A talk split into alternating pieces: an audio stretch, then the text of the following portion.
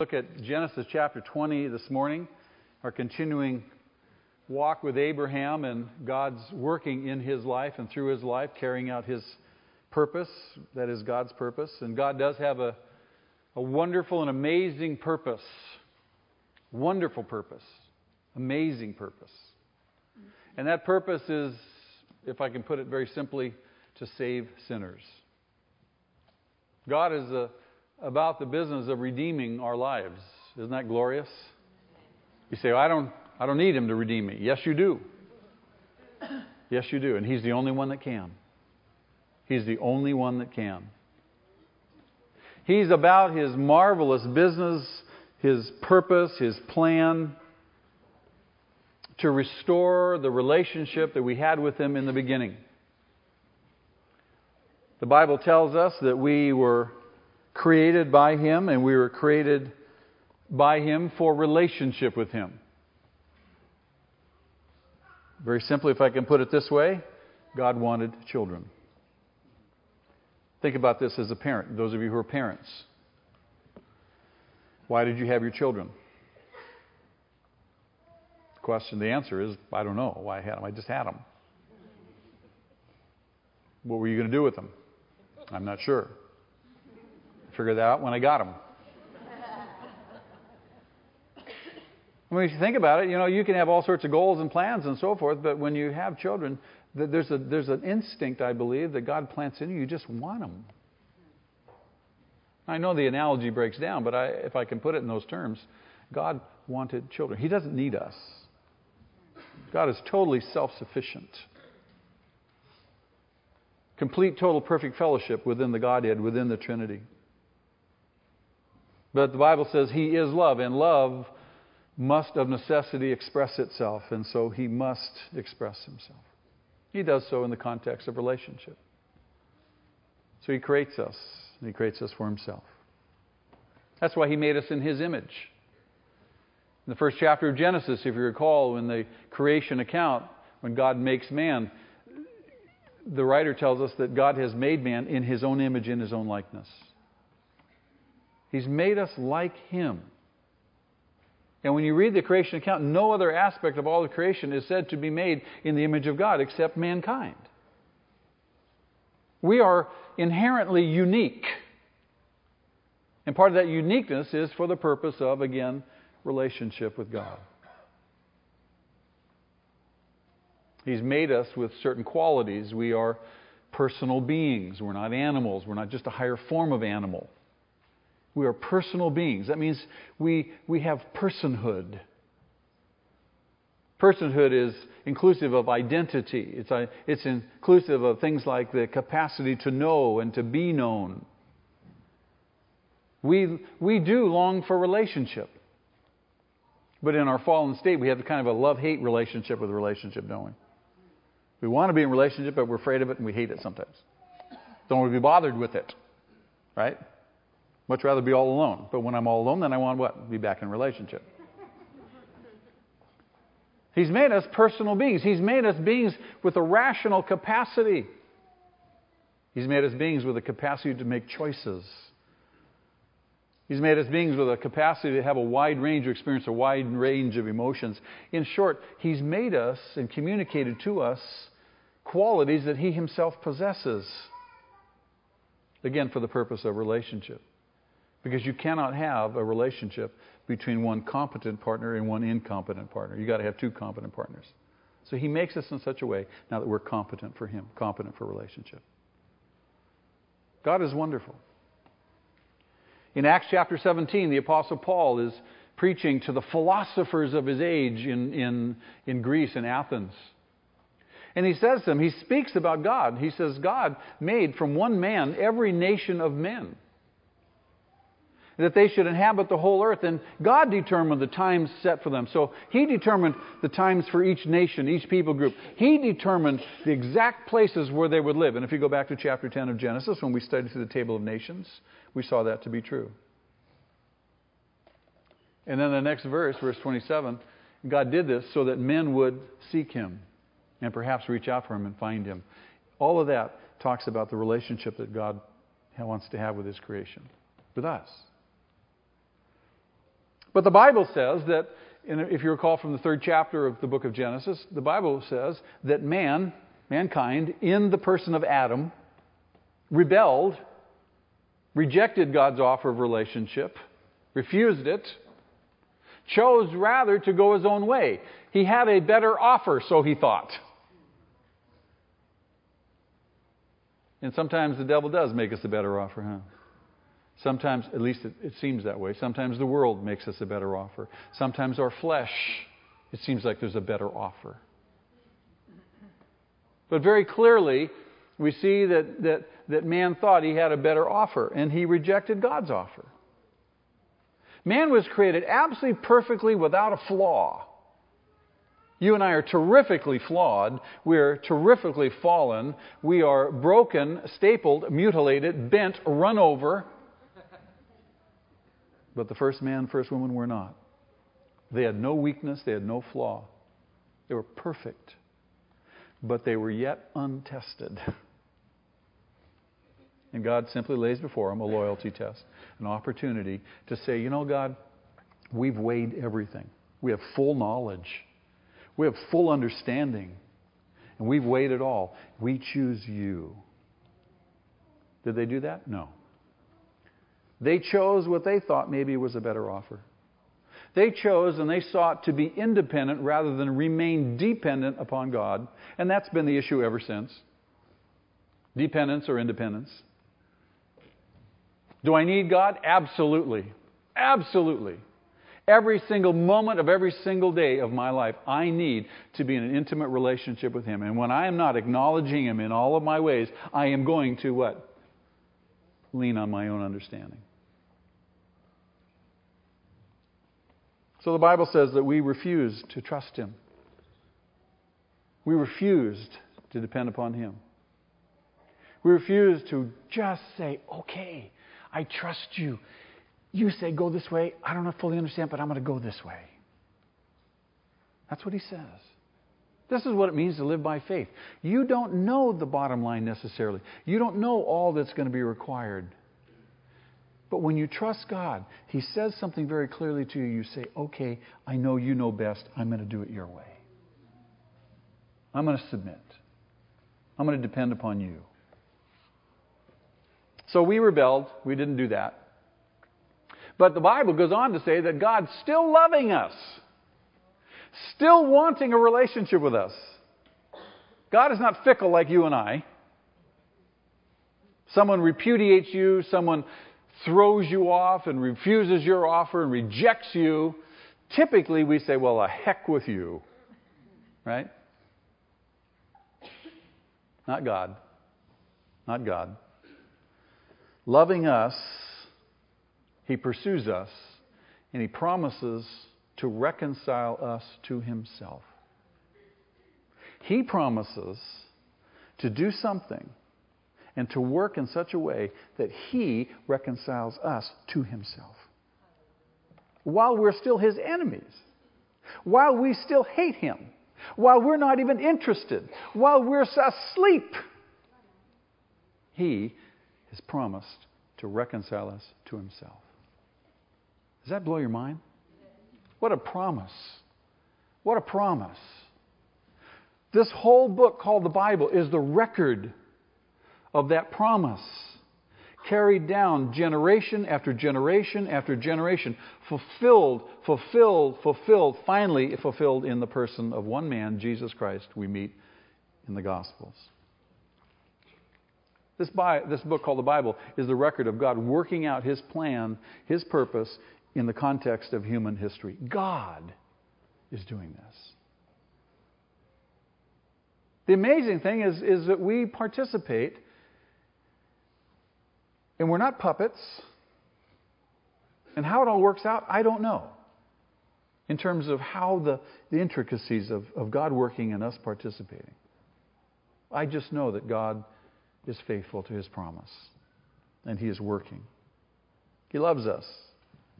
Genesis chapter 3, verse 15, the first signal of that promise to redeem us, when God curses the serpent after the fall of man, when God curses the serpent for his part in deceiving the woman, God prophesies. He says, someone's going to come, identified by the pronoun he. Someone is going to come who's going to destroy the, ser- the serpent, destroy the devil. There's going to be combat, and the combat is going to amount to just a bruise on the heel for this someone. We don't know who that someone is. Just a, it's a male person born to some woman. We don't even know when it's going to happen. If the Bible were to end right there, we would never know. But again, the Bible is the unfolding of the identity of this individual and the process which this person is going to come into the world. So he promises, he promises, in effect, that he is going to redeem us. In John 3:16, you know, it's God's love that motivates him. God so loved the world that he gave his one and only son, his most precious possession, so that whoever would believe in him, whoever would trust in him, who would ever look to him would not perish but have everlasting life. In 2 Corinthians chapter 5, verses 18 and 19, here again Paul enunciates God's plan and purpose that he is in Christ reconciling the world to himself. Reconciling you and I as sinners to himself. What a marvelous, marvelous thing. We are the object of God's redemptive love. He doesn't just throw us away, He doesn't just reject us because we rejected Him.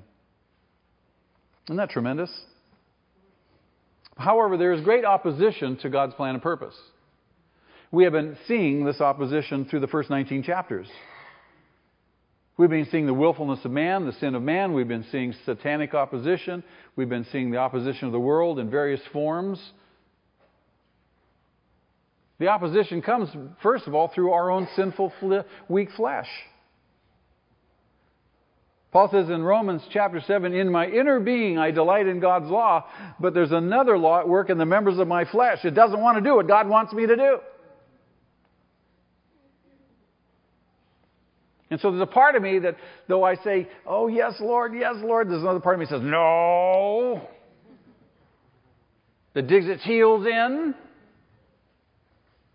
and resists. Even though logically, rationally, I think I should go that, I should obey God, I should. But there's this part of me, my humanness, my yet sin, sinful flesh, that will one day drop off and I'll get brand new flesh, if you will that's going to match this new spirit that I possess, that I am, that will be suitable for heaven, suitable to be in the presence of God. But until that time, I battle this flesh. I battle it. It's in opposition to God's plan. But not only the, the flesh, we have a world, the world system we live in is opposed to God, opposed to His plan, opposed to His purpose. All of us, at one point or another, were in the world. We were in the world system. We agreed with it. We said, yes, this is good. We like this. And then God got a hold of us. How many are glad God got a hold of you and rescued you from the world system? He rescued you. The Bible says that God, God, rescued you from the domain of darkness and transferred you to the kingdom of His Son, whom He loves. God did that. So not only do we have opposition through the world, we also have spiritual opposition in, in the person of the devil and his demons. Peter says that the devil is roaming about like a roaring lion seeking whom he may devour. I think one of Satan's greatest tools is discouragement. He would love to discourage you. He would love to discourage you. Discourage you, you're dead in the water. Isn't that true? He'll use everything, he'll use everybody. Even unwittingly, he will do it to get us discouraged. He'll try to discourage us, he'll try to deceive us in order to defeat us. He does not want us trusting God, living by faith. He's going to try to show us the downside, the downside, the downside. Appeal to our rational capacity alone get in the way, put other people in the way, circumstances. And God will allow that. In fact, God will even use Satan to do those things. Do you know that? He does it for our bad or our good? Our good, that's right. So, despite all of the opposition, I'm here to tell you, despite all the opposition, God is faithful. And God is greater, and God is more powerful, and God is still at work. And His will will be done. Turn to your neighbor and say, God's will will be done. We have been seeing this through the first 19 chapters of the book of Genesis. That God is faithful, He is sovereign to bring about His will.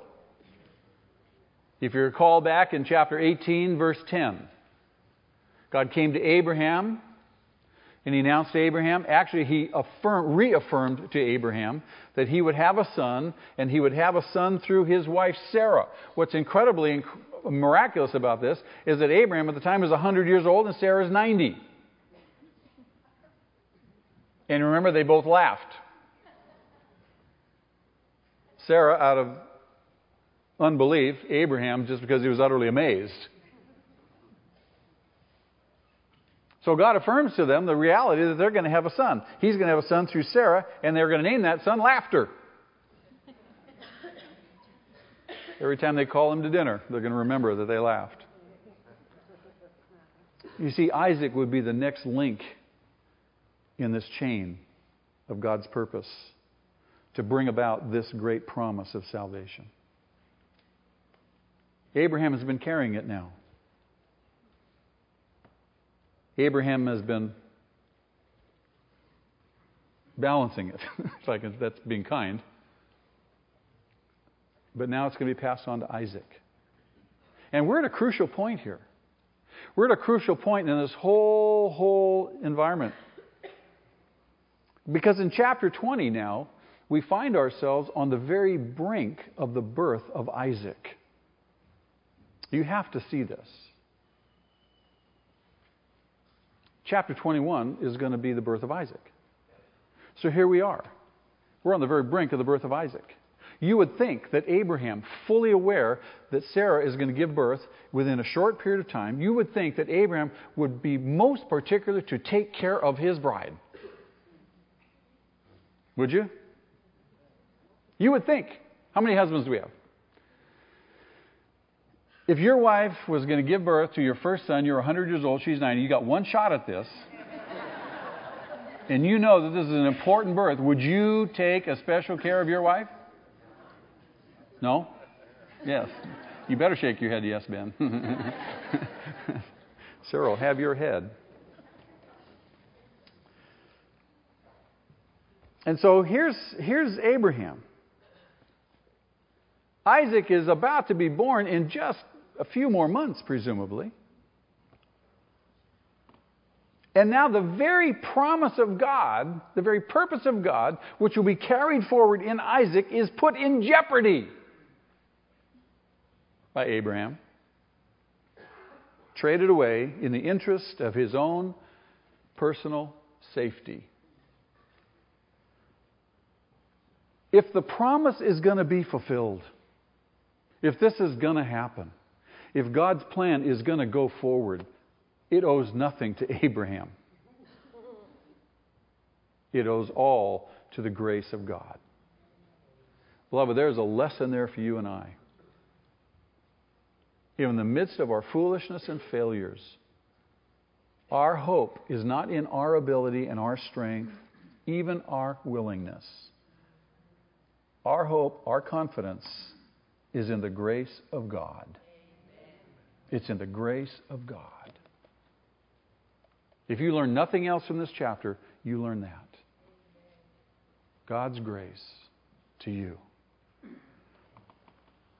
The Apostle Paul writes this in Philippians chapter 1, verse 6. Uh, the Philippian church was, was probably his favorite church. We all do have favorites, whether you like it or not. Probably his favorite church. And they were people, he talks about them to the Corinthians in 2 Corinthians chapter 8 when he describes the Macedonian churches and their sacrifices for him and for the other churches. He extols their virtue and he says, out of their extreme poverty, their generosity welled up. These people were dirt poor people. So if you read the first chapter of Philippians, the first verses, he just loves them. He greets them. He, he, he encourages them. He thanks God for them. And then he says this in verse 6. He says to them, He says, My confidence is in God. My confidence is in the Lord. that the good work that He's begun in you, He will bring to completion. Now, that's one context. We can extract the principle out of that and apply it here for Abraham. We can apply it for your own life. The good work that He's begun in you, He will bring to completion. He's made a promise, He has a purpose. And despite whatever happens, our own foolishness, Abraham's foolishness, selfishness, whether the enemy attacks, the world rejects, God's purpose is sure. He will bring that good work to completion. Somebody say, Thank you, Lord. Thank you, Lord. Now, as we get into the chapter, Abraham is on the move. And this provides a little backdrop for the drama of this particular chapter. Now, Abraham moved on from there, where he was at the great tree of Mamre, moved into the region of the Negev, so he moved south, lived between Kadesh and Shur. For a while, he lived in Gerar. Now, here's where the thing really begins to happen. And there is Abraham said of his wife. So, everybody he meets, he says, I want you to meet my I want you to meet my sister.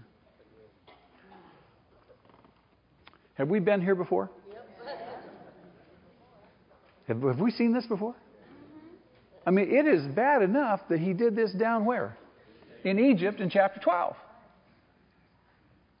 You would think, you would think, especially now on the brink of the birth of his son Isaac. God bless you. You would think this would be the furthest thing from his mind. How many of us have done things we knew better not to do? And especially at crucial times, we shouldn't have done it.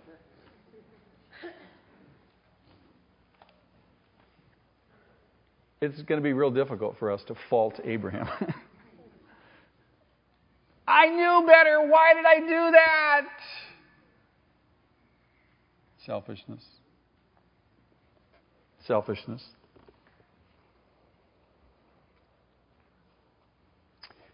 I think he does this, one, out of cowardice, two, because he's afraid. But really, I think what underneath it all is this God given instinct gone amuck of self preservation. This is a gift of God. Without it, we, you and I wouldn't even continue to exist. We hunger to live, we hunger to, to have life, don't we? So there's an instinct built into us for self preservation. But there's a line over which you can cross and that you will seek to preserve yourself at all costs and no matter what it costs other people. Anybody find that true in their life?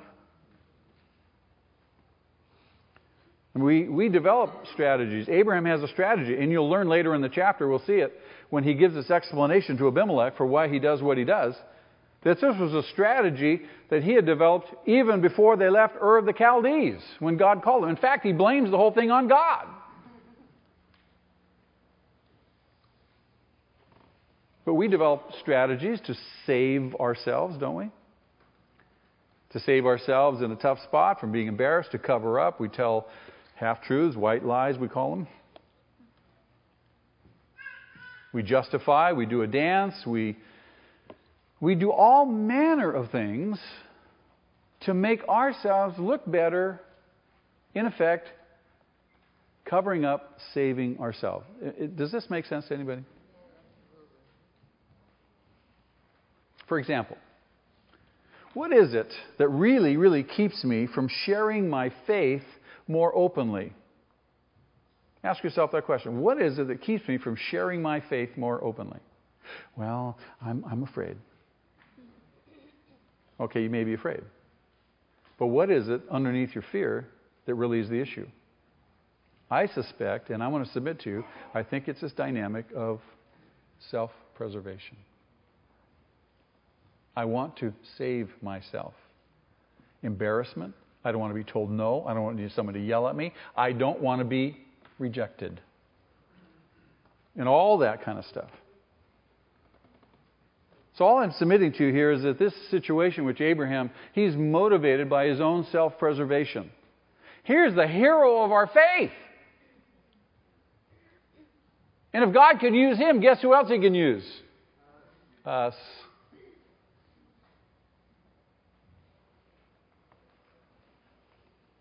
Jesus told his disciples, and he tells us by extension, that if you really are going to save your life, you must what?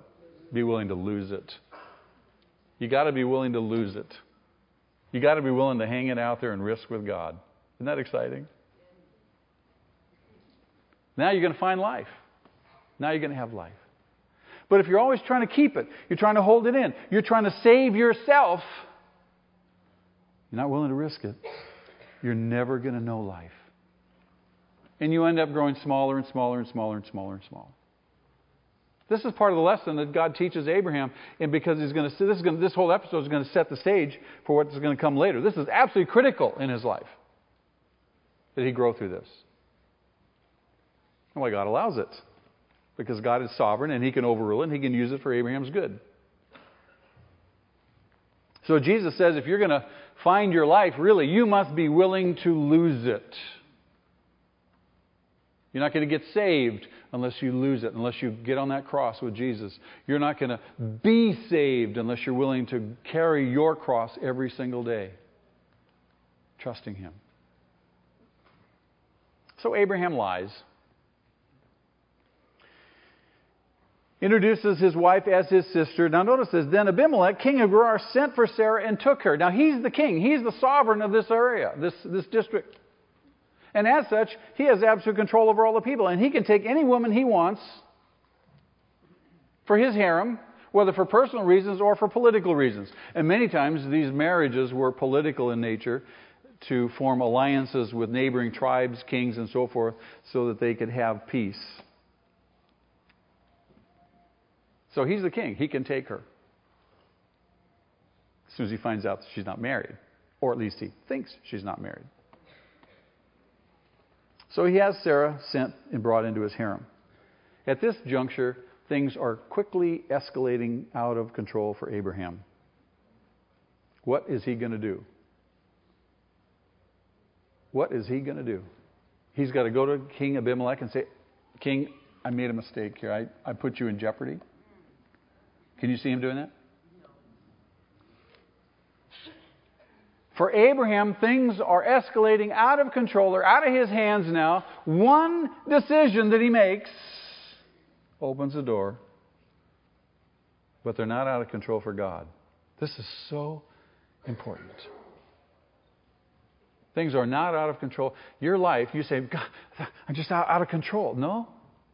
You may be out of control, but God's not out of control. He's got everything in your life in perfect control. It doesn't feel like it. I know it doesn't feel like it. But as soon as you come to grips with the fact that God is sovereign and He's got everything under control, I promise you the peace of God will begin to still your heart.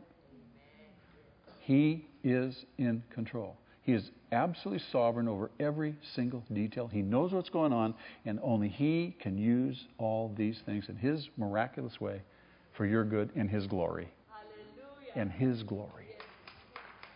He's God. This is the God that we trust. This is the God that we worship.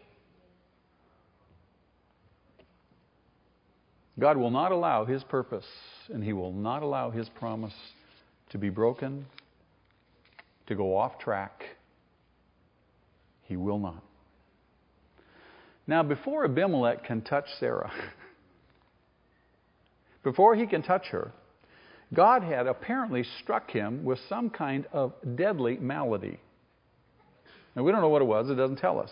But if you look in verse 3, verse 3 says, But God came to Abimelech in a dream one night and said to him, You are as good as dead. So he's got some kind of deadly disease that's going to take him down. You're as good as dead because of the woman you have taken. She is a married woman. Now, I want to suggest something to you do you ever wonder, you know, you get, a, you get this thought, and you, you, you get an impulse or something, and you go, now, was that God or was that me? Anybody know what I'm talking about? You in a little quandary about this? You know, should I do this? Was this God talking to me? Let me suggest to you if God wants to communicate something to you, there will be no doubt it's Him. You won't be going back and forth. Was that God? Was that me? Was that the pizza I ate? Was it?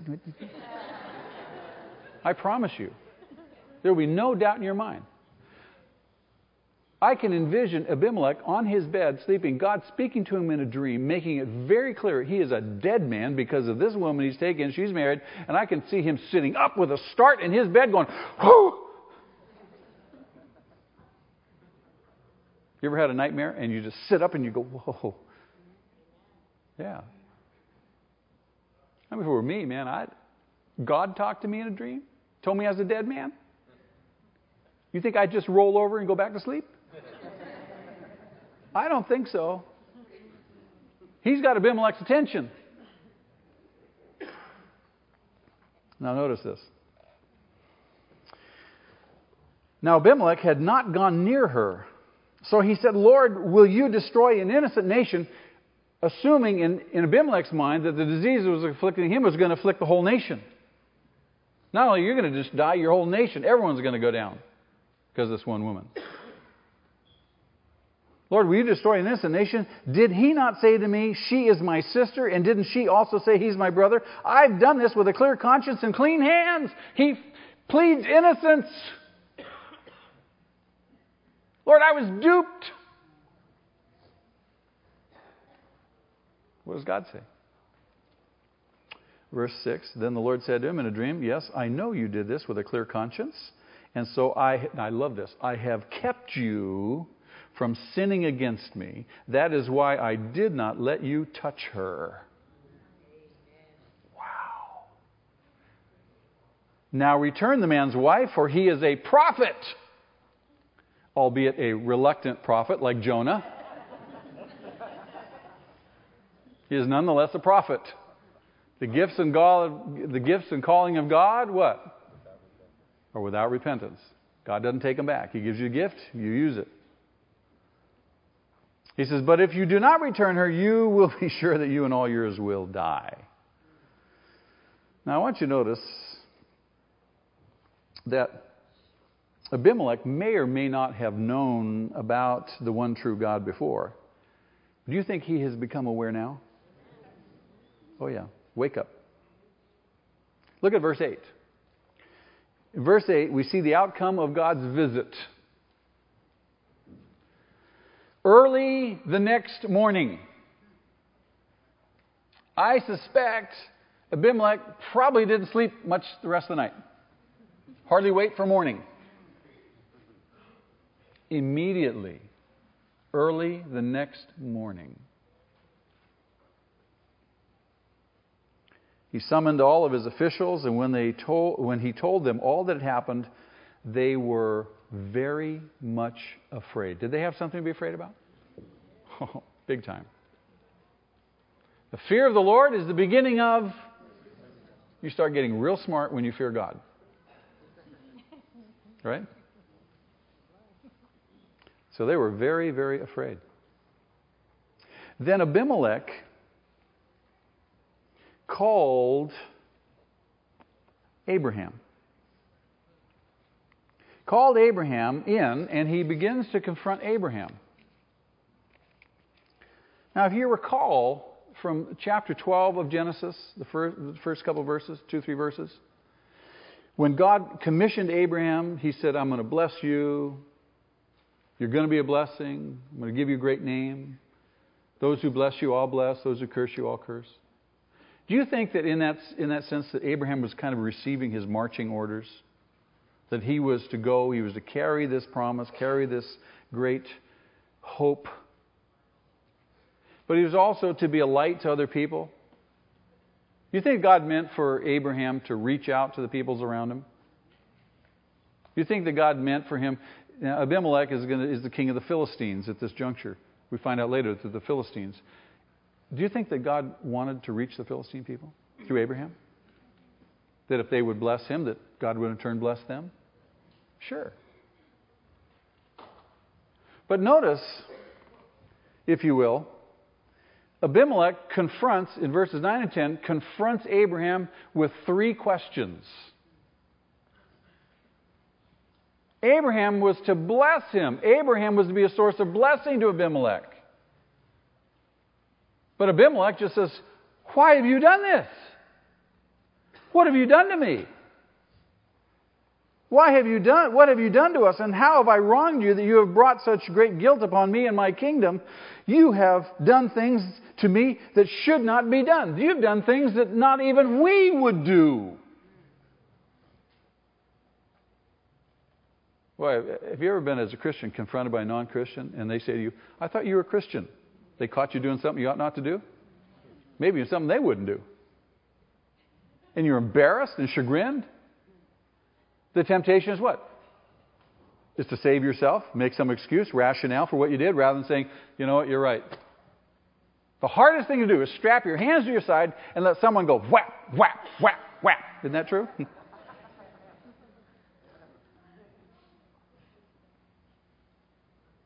and Abimelech says, What was your reason for doing this? What possibly could you have been thinking that caused you to do this?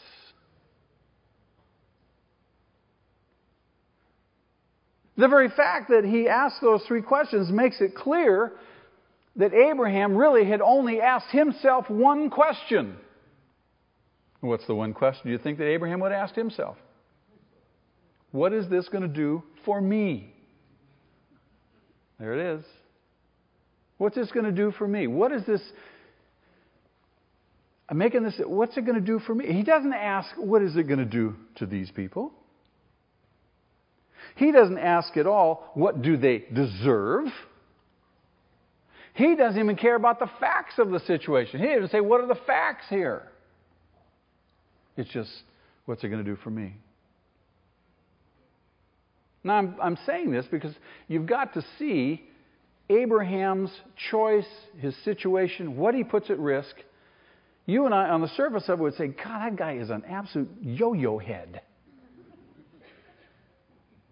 But in the next breath, we have to say, yeah, but God used him mightily, in spite of himself. That has tremendous implications for you and I. You cannot out sin God's grace.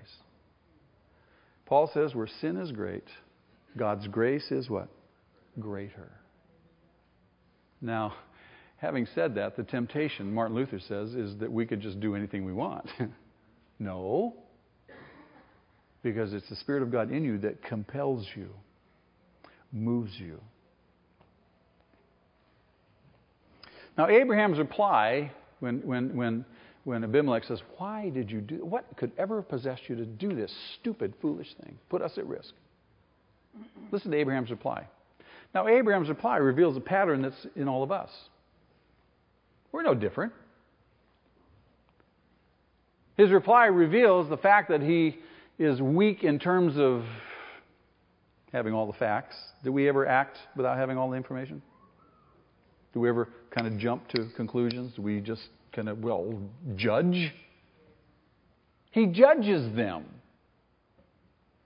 In verse 11, he doesn't have all the facts. He says, Well, I said to myself, I leaned to my own understanding, there's surely no fear of God in this place, and they will kill me because of my wife. How did you know that, Abe? You made an assumption? You had all the facts? You thought that maybe there was no integrity whatsoever in Abimelech and the people, the Philistine people? What had you heard? What had people told you?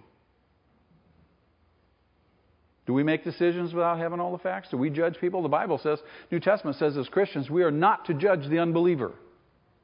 And yet we stand in judgment of the unbeliever all the time. What is it then keeps the unbeliever from coming into the church? Because of our judgment. Who are we to judge? Each other. And not our motives, our behavior. Big difference. The second place where he is mistaken is in his values, verse 12, when he tells a half truth.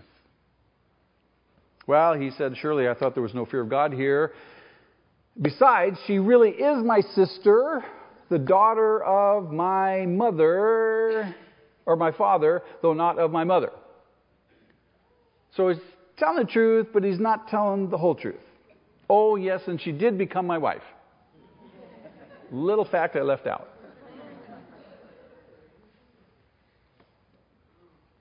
And then, in terms of his motives, you see his cowardice evidence here in verse 13.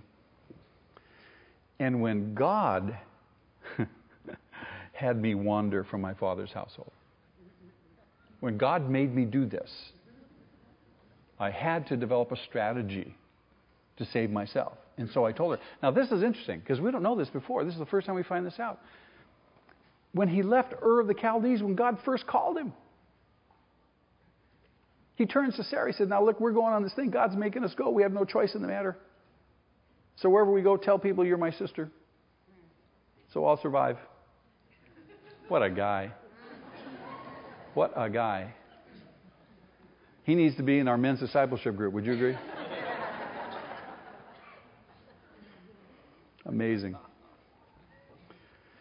So he gives this incredible, incredible excuse. May I suggest to you, as you and I struggle with the same weaknesses, as we battle with the same sins, and we do battle them, don't we? Battle them with the confidence to know that God is watching over you and that He is at work in you Though he does not approve of what you do, he is still greater and more sovereign. He's going to carry his purpose out in your life in spite of you, and he's going to take all of your foolishness and overrule it and use it for your good and his ultimate glory. Bottom line is don't beat yourself up. There's no condemnation for those who are in Christ. Don't beat yourself up. God is greater than your sin. His grace, your life, your future, your hope is going to come to fulfillment because of the grace of God. And that ought to, when you, when you come to grips with that, that ought to only cause you to want to embrace Him even more and thank Him even more.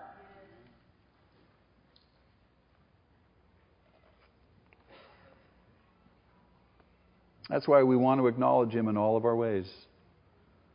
Don't ever, beloved, don't ever, ever leave God out of the equation.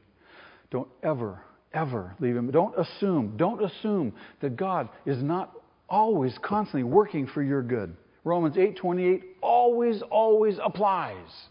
Even in your foolish rebellion. Because he's greater than your rebellion. You won't completely understand every situation. Certainly, situations will come along. You know, every decision, every decision we make in life, even the wisest, the best decision you know how to make, has a downside in a fallen world, fallen people making them. So you're, you're and, and, and sadly, a lot of people are just immobilized. They don't, oh, if I do this, that's going to happen. If I do that, that's going to happen. And we tend to look at the downside rather than saying, you know, I'm going to make the best decision I know how to make, and I'm going to trust God, and I'm going to move forward fearlessly. Martin Luther put it this way trust God and sin on bravely. trust God and sin on bravely. I mean, we're gonna, no matter what we do, is going to be we're going to be laden with sin. God's not going to reject us.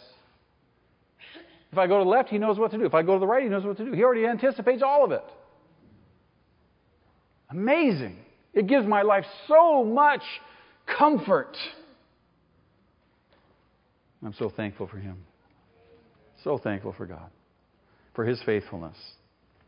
You won't know everything, you won't know all the details, you won't completely understand every situation, but God does. God does. And he will work for your good. Now, just look at Abimelech. Just look at Abimelech. Case in point. Here's Abimelech. He had unknowingly taken a married woman into his harem, unknowingly, unwittingly done that to be his wife. He was about to commit adultery, not to mention bring reproach on God's plans for Sarah. But God mercifully prevented him from doing so.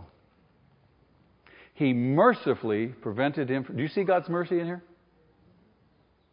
Is God merciful to all of the players in this particular episode? Is he merciful to Abraham? Oh, big time. Certainly merciful to Sarah. And really merciful to Abimelech, huh? God has mercy. God has mercy on all of us. You know, I often wonder, maybe you've thought this too along the way. How many times God has done the same thing for me that He's done for Abimelech, protected me from some sin in ways that I can't even see. I mean, I just kind of go along through life.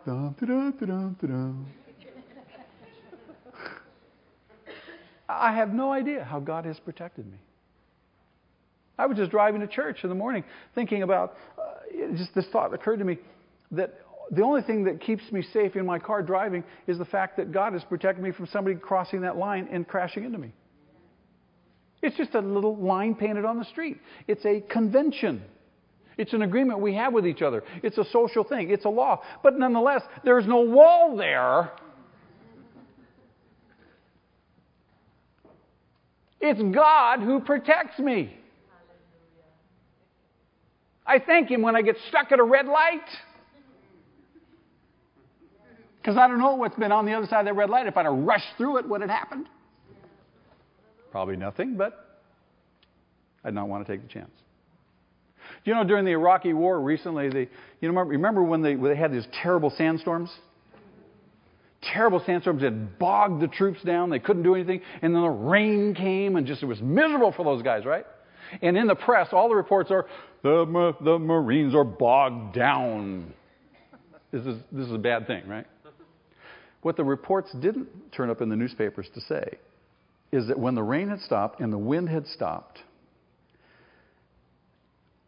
what hit right in front of all, all these Marines, where they had, would have gone, was revealed minefields and anti tank mines.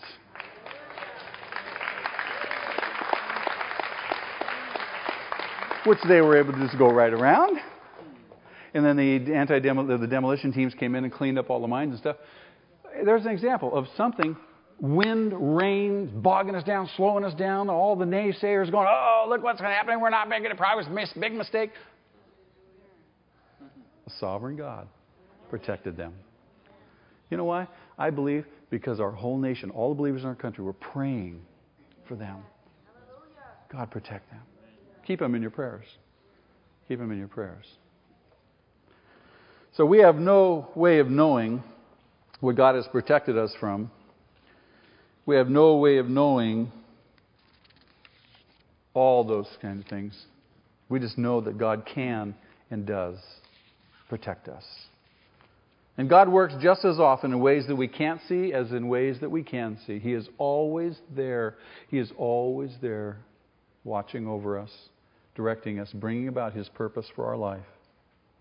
And by the way, this whole episode is significant for Abraham significant because it seems that he finally learns the full lesson of faith, which indeed is necessary to prepare him for the future events. Chapter 22 is going to come pretty quickly, and in chapter 22 is the greatest challenge to his entire life.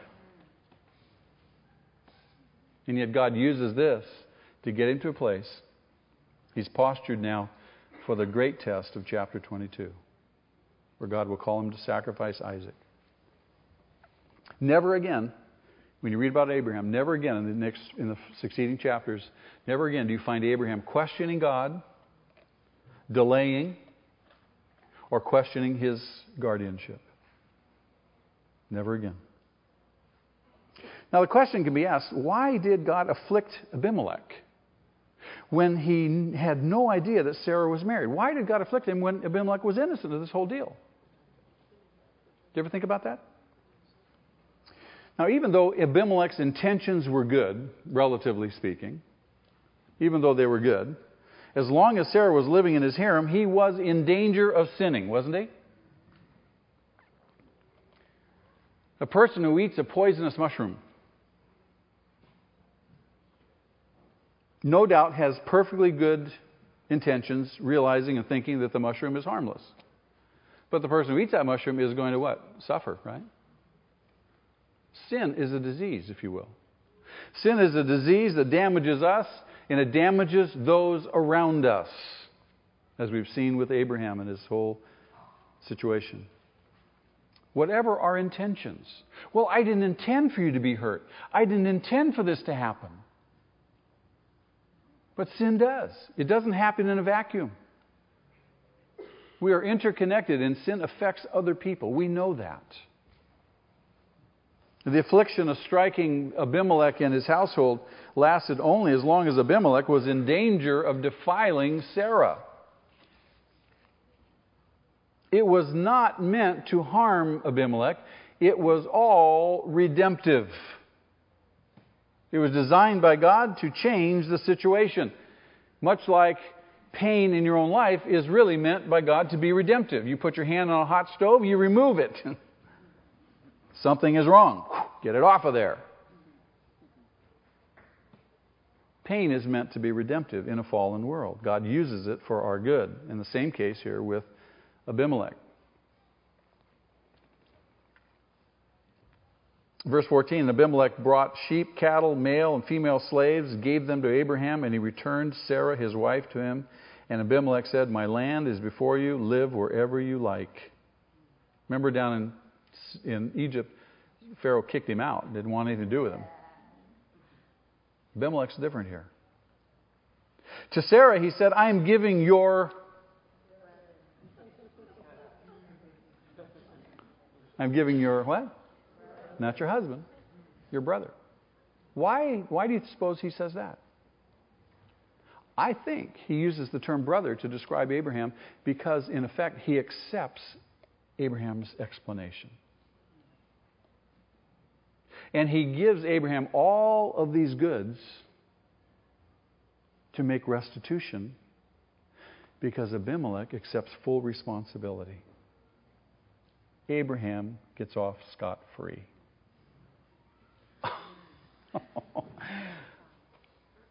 I have a hard time with that.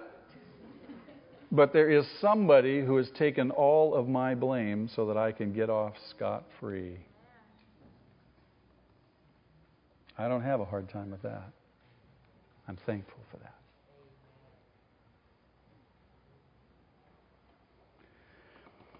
Says, I've given your brother a thousand shekels of silver. This is to cover the offense against you before all who are with you, and you are completely vindicated. He takes full responsibility. And then Abraham prayed to God, and God healed Abimelech, his wife, and his slave girls so that they could have children again, for the Lord had closed up every womb in Abimelech's household because of Abraham's wife, Sarah. You know what? You have to come to grips with some stuff. You have to say, you know what? What do I see about God in this chapter? What, is, what am I learning about God? What, what's being reaffirmed to me about God? That I can trust Him, that He is absolutely faithful, that He has a good purpose. Paul says that God's purpose is good, pleasing, and perfect. Every reason to put my faith in Him. Every reason. God, I trust you. There isn't a single one of us in this room that doesn't have some issues in our life right now that we're battling, struggling, or sitting in our future that are problems that we don't know what to do with. God, I trust you. I'm going to do what I know to do that you revealed to me in your word. I'm going to trust you that you know the path and you're going to make my path straight. We can learn much about God watching his care, his protection over Abraham, even Abimelech. What do we learn about ourselves? Failures, wretched, weak, undependable, self serving, self saving. Bummer. But not to God. Not to God. He loves us. He loves us. So, whatever you're going through, how, however bad you've been, don't beat yourself up. Say, God, thank you for your grace to me. Thank you for your grace to me. And let that grace to you, once you embrace it, let that grace so impact your life that it brings about a change in you. So you too, like Abraham, come to a fuller faith that will position you for the very next test in your life. Amen? Shall we pray? God, thank you Thank you that you love us. Thank you that you are sovereign. And Lord, even though it seems like our lives are out of control, that you, you never lose control of them. That you are at work in us. Lord, that you will bring us home. Thank you. We love you this morning. And as we come to your table, we remember Jesus. We, Lord, we are so in need of refreshment, encouragement, strengthening as we reflect on Jesus on that cross and your love for us and how, Lord, we can rest in you, be refreshed. But also how we can thank you and praise you and worship you for the great work that you have done, that you're continuing to do, and you will continue to do. Blessed be your name, Lord.